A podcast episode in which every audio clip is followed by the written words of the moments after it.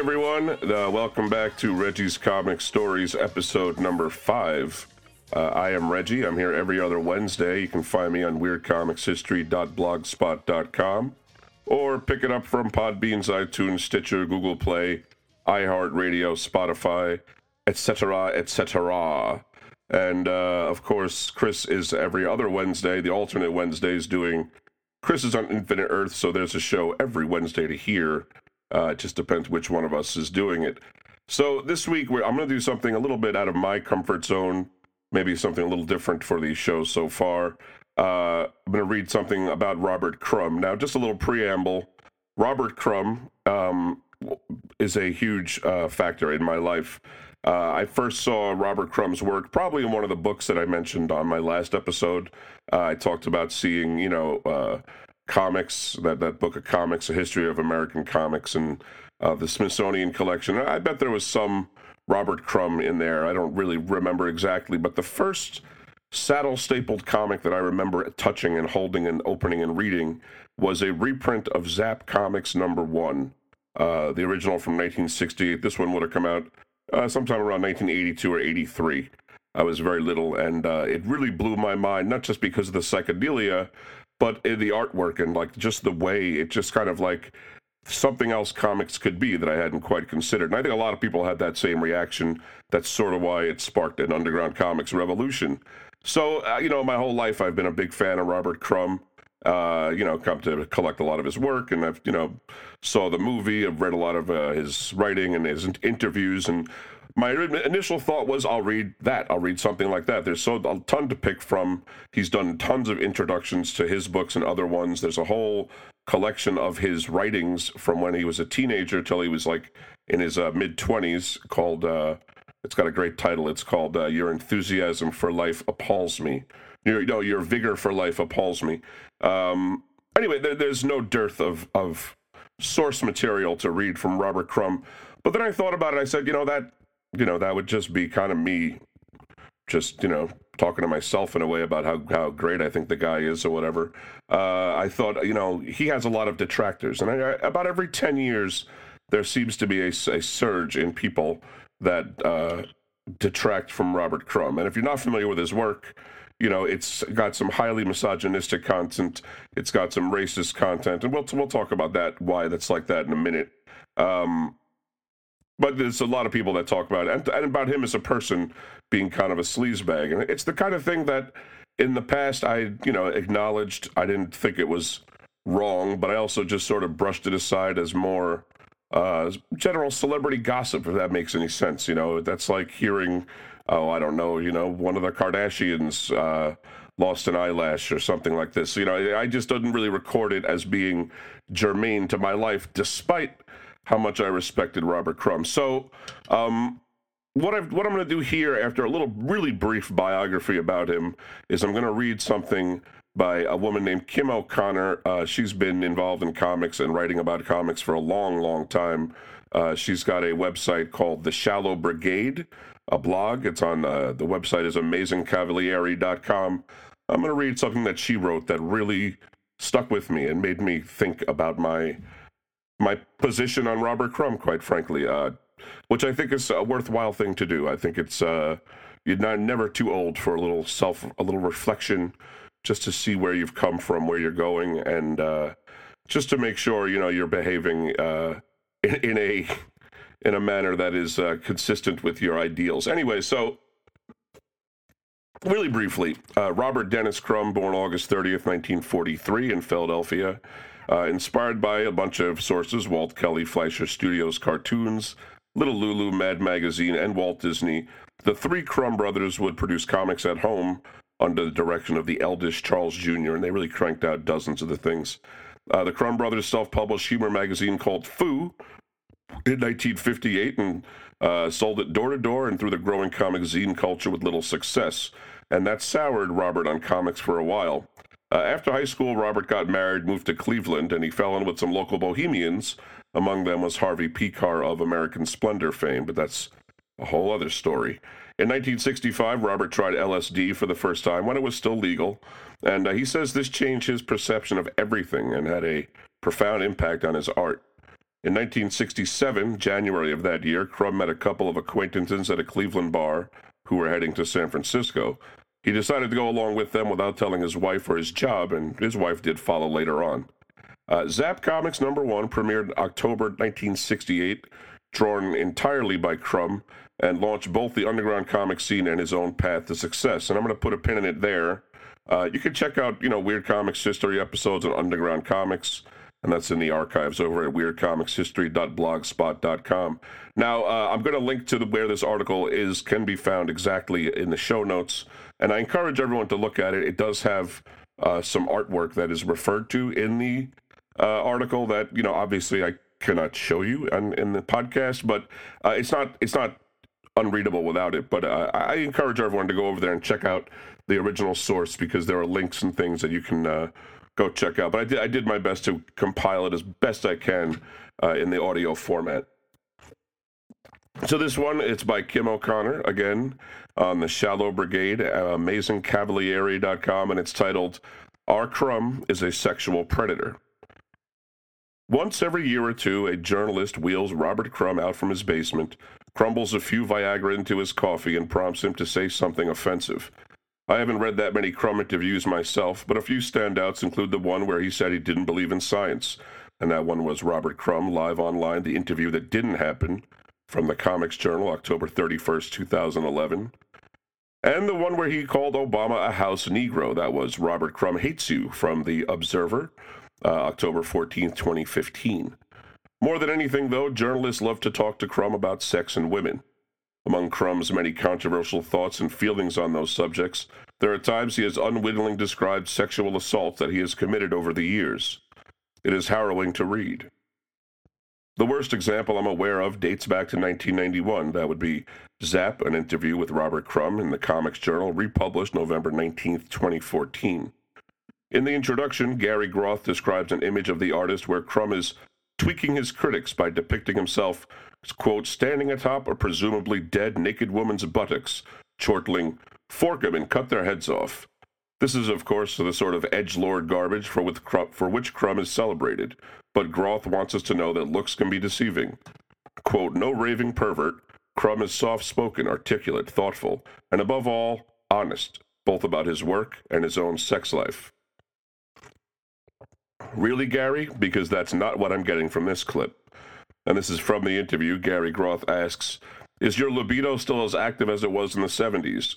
And Robert Crumb replies, Oh, yeah, sex for me is better than ever. Actually, refining it and honing it. The one thing I'm learning, it took me 40 years, is the bolder and more confident you are about what you like and what you want to do, the easier it is. It doesn't matter so much uh, what it is you want to do, it can be any crazy, weird thing. But if you're absolutely confident about it and not project an image that there's something absolutely repulsive about yourself and what you want to do, women are pretty easy about that stuff a lot of times. Of course, you have to learn which women are the ones you can leap on and which ones aren't. Groth says that's probably a very important part of this. Crumb replies, I've just never been a very smooth Valentino kind of guy. I can't talk myself into a woman's bed. I've never been able to do that. I'm not a fast talking, smooth talking guy. I'm not an operator at all. I've never been able to pick a, up a woman in a bar or anything. Some women that I know that I meet know I'm that I'm famous and are impressed by that. If I'm physically attracted to her, if she has a big butt and big legs and she's cute and everything, then I think, well, maybe she'll let me jump on her. Then I just try to do it. If I get away with it, fabulous. If not, then oh well. Groth says, Have you ever been slugged or anything? I've seen you jump on women. I was astonished. Crumb replies, One woman screamed and once once and ran from the house. Groth said, How do you feel about that? Crumb replies, I felt bad. I'm pretty sensitive. At first, I try to talk to them a little bit first. I don't jump on them till after I've talked to them for a little while. So, to recap, Crumb did something to a woman that made her scream and flee his home. Most humans at that point would realize they had done something wrong and experience guilt, shame, or alarm. Not Crumb. He just felt like a loser because he didn't get laid. Oh well, he interpreted a woman screaming and running away from him as sexual rejection. Is that what you see? You'll notice something else about that exchange, which is that Groth himself has watched Crumb jump on women, plural, meaning multiple times. Does that qualify as making a pass at someone, or were those assaults too? Who knows? But Groth describes, describes himself as astonished, and whatever went down was weird enough that he wondered if Crumb had ever been punched for it. Cool interview. But hey, that was in 1991, right? Maybe sexual assault was never okay, but attitudes toward it were certainly more permissive back then. If there's one thing we can say about history, it's that the past is always more rapey.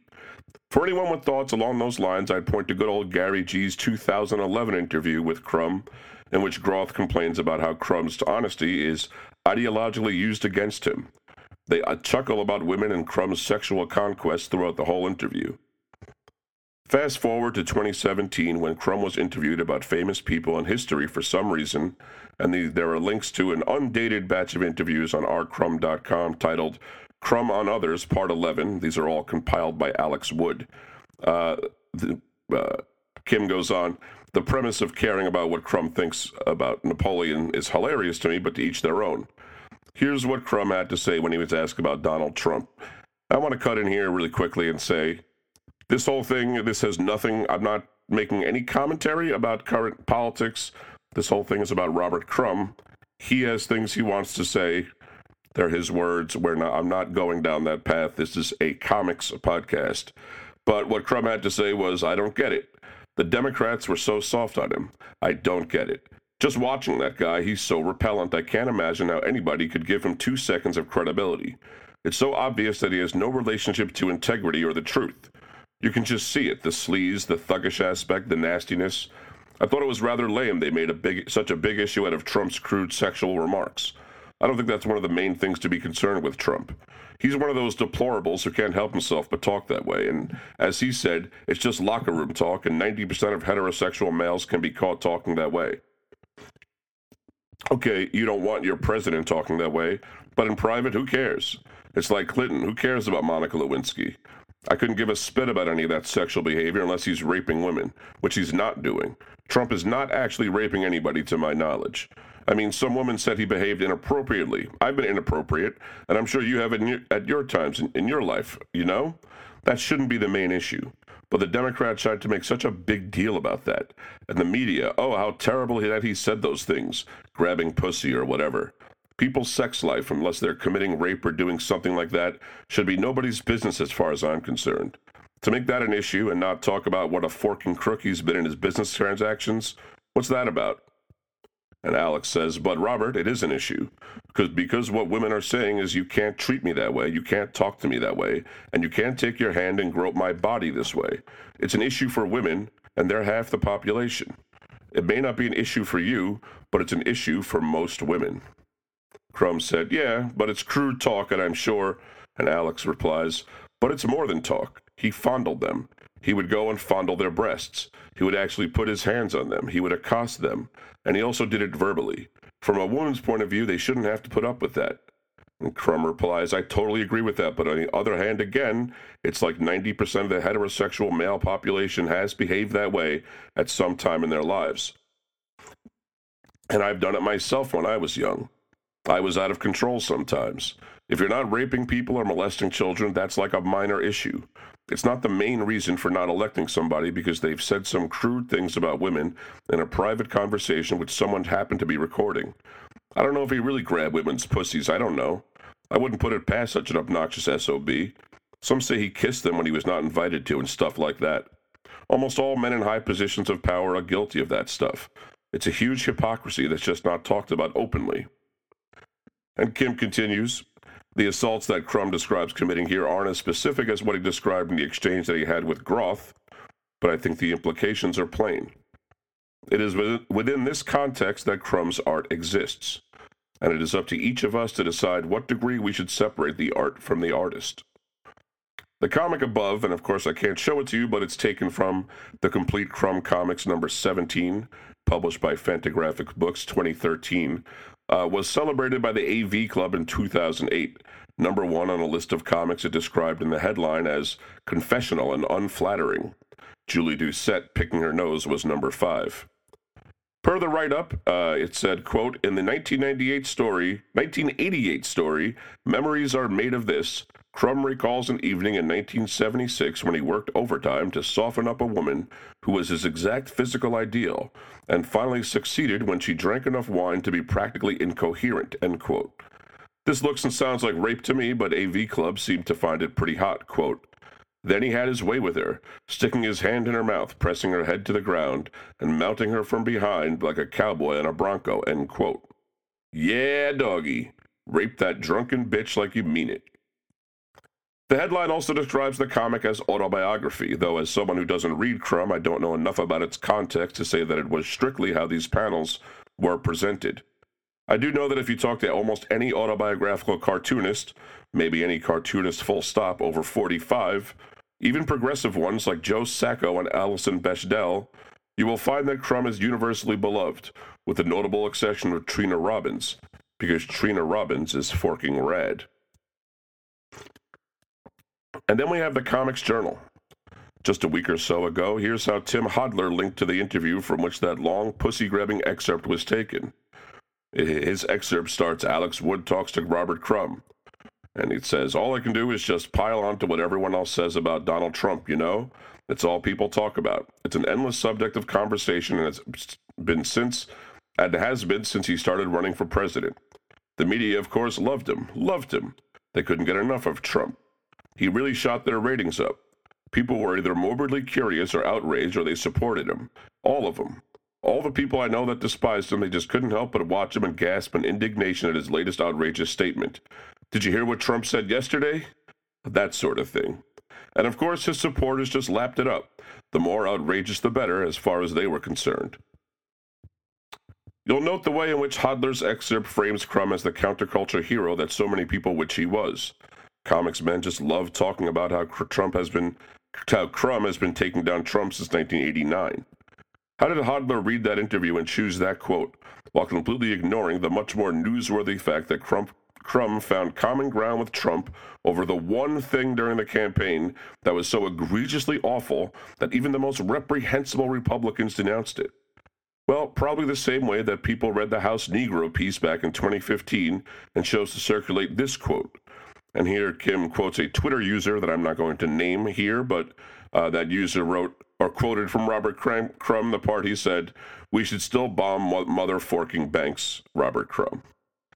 Kim goes on, Bitch, he lives in a villa in France. But bomb the banks, sure. He sure is sticking it to the man from his forking castle.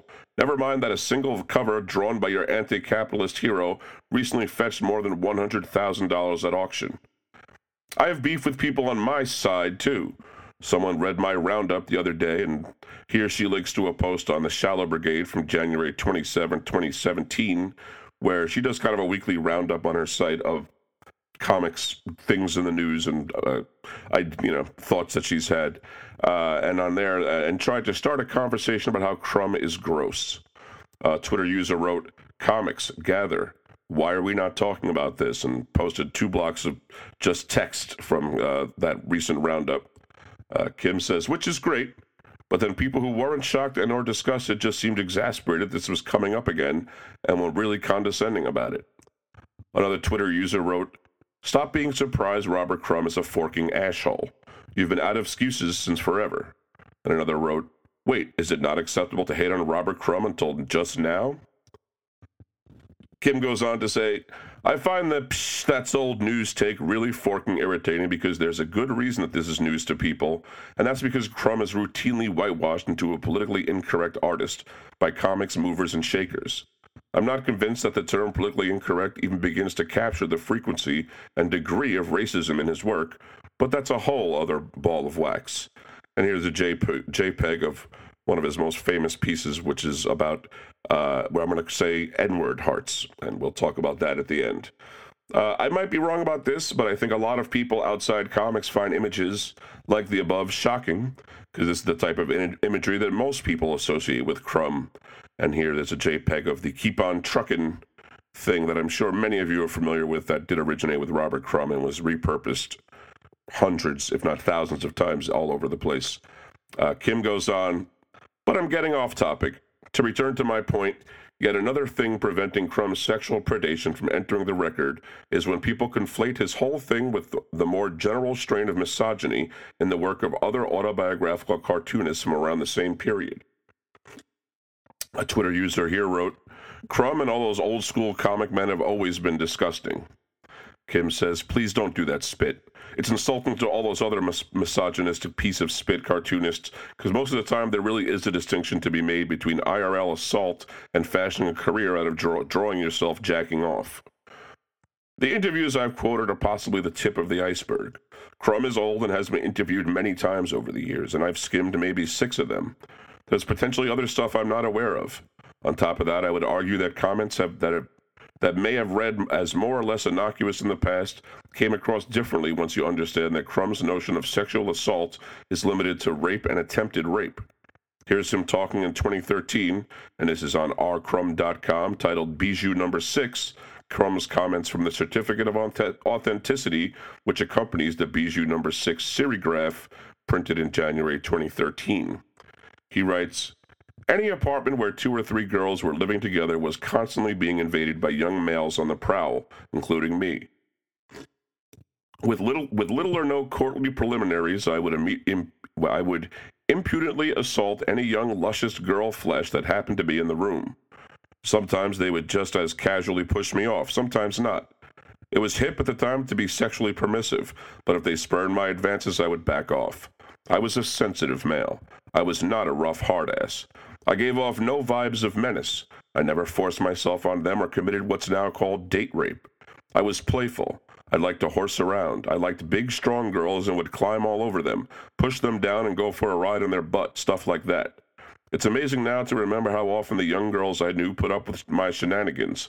Maybe they liked it. I don't know.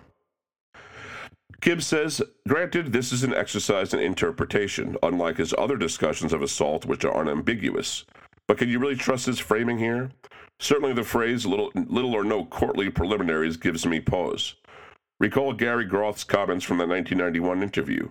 Recall that in the 2017 interview, Crumb described anything that's not that's not rape as people's sex life. Even with rape, we're talking about whatever he considers rape, which doesn't seem to include, say, fingering a girl who's in a drunken stupor apropos of nothing, without giving her any indication of what he was about to do. Note that you can only make that last leap if you read the comic from earlier in this post as something that literally happened. Is that fair? Crumb has other unsettling sexual comics that seem to be pure fantasy. So does it make sense to take a more banal one that's about date rape literally? I don't know. But someone who can take a long, hard look at that comic without wanting to puke should probably give that some serious thought. Consider this even the likes of former DC Comics editor Eddie Berganza didn't have the balls to publicly discuss the assaults they've committed. Even within the toxic milieu of corporate comics, that isn't permissible because even those empty forking goblins have at least some vague notion that sexual assault and date rape are bad. I guess this is the honesty for which Crumb is so loved, being ignorant enough to assault women throughout his life without even realizing it, and existing within an environment that idolizes him for it. In comics today, there's a crumb divide that can be broadly, if imperfectly, broken down into the older people who revere him and the younger people who find him repulsive and increasingly irrelevant. Crumb's defenders, and make no mistake, cultural gatekeepers like Groth have spent decades defending this guy, painting anyone who doesn't lap up his bull spit as an ignorant right wing prude, would prefer to frame the central conflict as being purely about Crumb's controversial art. But that is only one piece of what becomes a very unsettling picture of a serial abuser in the underground comic scene that enabled him, that emerges from even the most cursory examination of words that Crumb himself has said in interviews. Such interviews are more or less consigned to obscurity, and people like Groth, for all their empty declarations about how much they value honesty in comics, will gladly whitewash Crumb's reputation until the day he dies, and probably long after that, the mythology of art comics relies heavily on these counterculture heroes who unwittingly perpetuate the status quo and celebrate themselves for it. Surely it's possible to acknowledge their failures without denying their contributions. Surely that would be the honest and brave things to do, to use a few terms those people profess to understand. I could care less whether or not people like Crumb's art. I'd like the record to show that he is a sexual predator, but I don't have high hopes for it. Apart from the huge obstacles like misogyny and hero worship, I think it's hard for people to perceive someone who looks like that as being capable of sexual assault. And that includes Crumb himself. It seems like the least that comics historians could do is acknowledge the stuff he's done that he's on the record talking about, which seems germane to his work, particularly his comics that depict sexual violence. Sadly, I don't have high hopes for that either. So, how about the rest of us stop pretending that Crumb being gross is old news? It has never been news at all, and that's symptomatic of a much larger problem. And that's how she ends, and uh, it definitely gave me a lot of food for thought. Um, so, Crumb's artwork obviously is something that was hugely influential to me. And when I think about it, I think it really has to do with the inking, the uh, crudity, the kind of nervousness of his line. It kind of uh, adds a grittiness, and you know he, he tends to labor over uh, the ugliness of people and the ugliness of the world. Um, I do think that, pardon me, by and large, a lot of Crumb's artwork you're not supposed to look at and think it's a pleasant picture. You're supposed to be put off by it. Uh, for example, um, that uh, pretty famous bit he has about, uh, I'm calling it N word hearts because I can't even bring myself to say the word, but obviously he uses the full word. Uh, and it's an ad for that, for N word hearts, and the kids can't, can't get enough of it. And I've always seen that as sort of like you're just showing America's, you know, cutesy racism. You know, it's our, our way of, you know, objectifying black people and black culture by putting it in. A, we're literally canning it. You know, that kind of thing.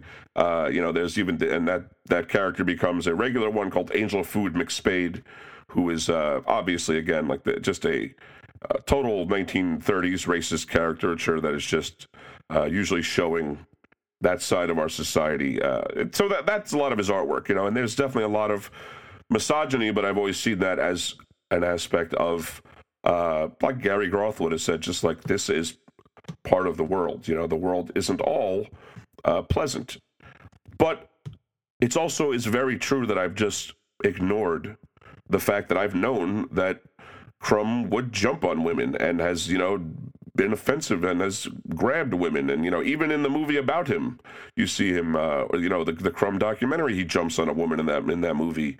Uh, I've read his interviews. I've read his thoughts on women. I, have you know, his wife, um, God, I can't remember her name right now. Uh, Aline uh, Kominsky Crumb, uh, also a cartoonist in her own right. Uh, she's she talks about him as being a, a kind of a sleaze bag all the time, and how you know they basically have an open marriage because he's like a sexual deviant and uh, has some kind of a sexual uh, addiction, maybe. So I, I, can't pretend that I've just been a fan of his art and uh, not a fan of the person. That I've been uh, just looking at him at face value. Um, this does come to a point where I, I have to decide whether you know how far can we separate the art from the artist here. It is part of his artwork. I would say if his art, you know, if he drew what he drew, but he never ever was uh, derogatory to women or, or abusive to women, I would say he was working it out through his art, and that's fine. But that's not the case. Um, so that's something to think about, folks. Um, I I am I would like to say that I am I have an answer for you where we should stand on that. I think we know where we should stand on it, though. I think that the hard thing to face is that uh, you know a human piece of garbage that is honest about being a human piece of garbage does not suddenly become a uh, human piece of gold, right? Is that the saying? Is that a real? Did I, did I just make that up? Anyway, uh, that's just really some food for thought. I I, uh, I hope you guys enjoyed that, or at least uh, you got something out of it. I got a ton out of it. Uh, in the future, I will be talking just about underground comics. It's not always going to be a uh, invective against them. But I wanted to put this out there because it gave me pause and uh, was really relevant to, you know, my life and you know um, my fandom of, of Robert Crumb that's been going on for my entire life, pretty much. So uh, I'd love to hear what you guys think. Obviously, you can uh, let me know in the comments on the Patreon site if you're there, or you can write to us at weirdcomicshistory uh, at gmail.com. I'm on Twitter at Reggie Reggie. The, the website is on Twitter at Cosmic T Mill. Uh, what else we got? WeirdComicsHistory.blogspot.com is the site.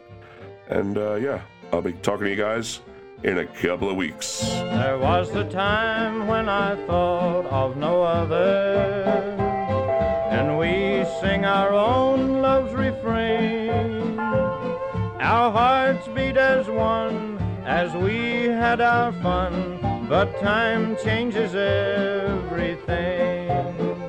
When you left me, my poor heart was broken.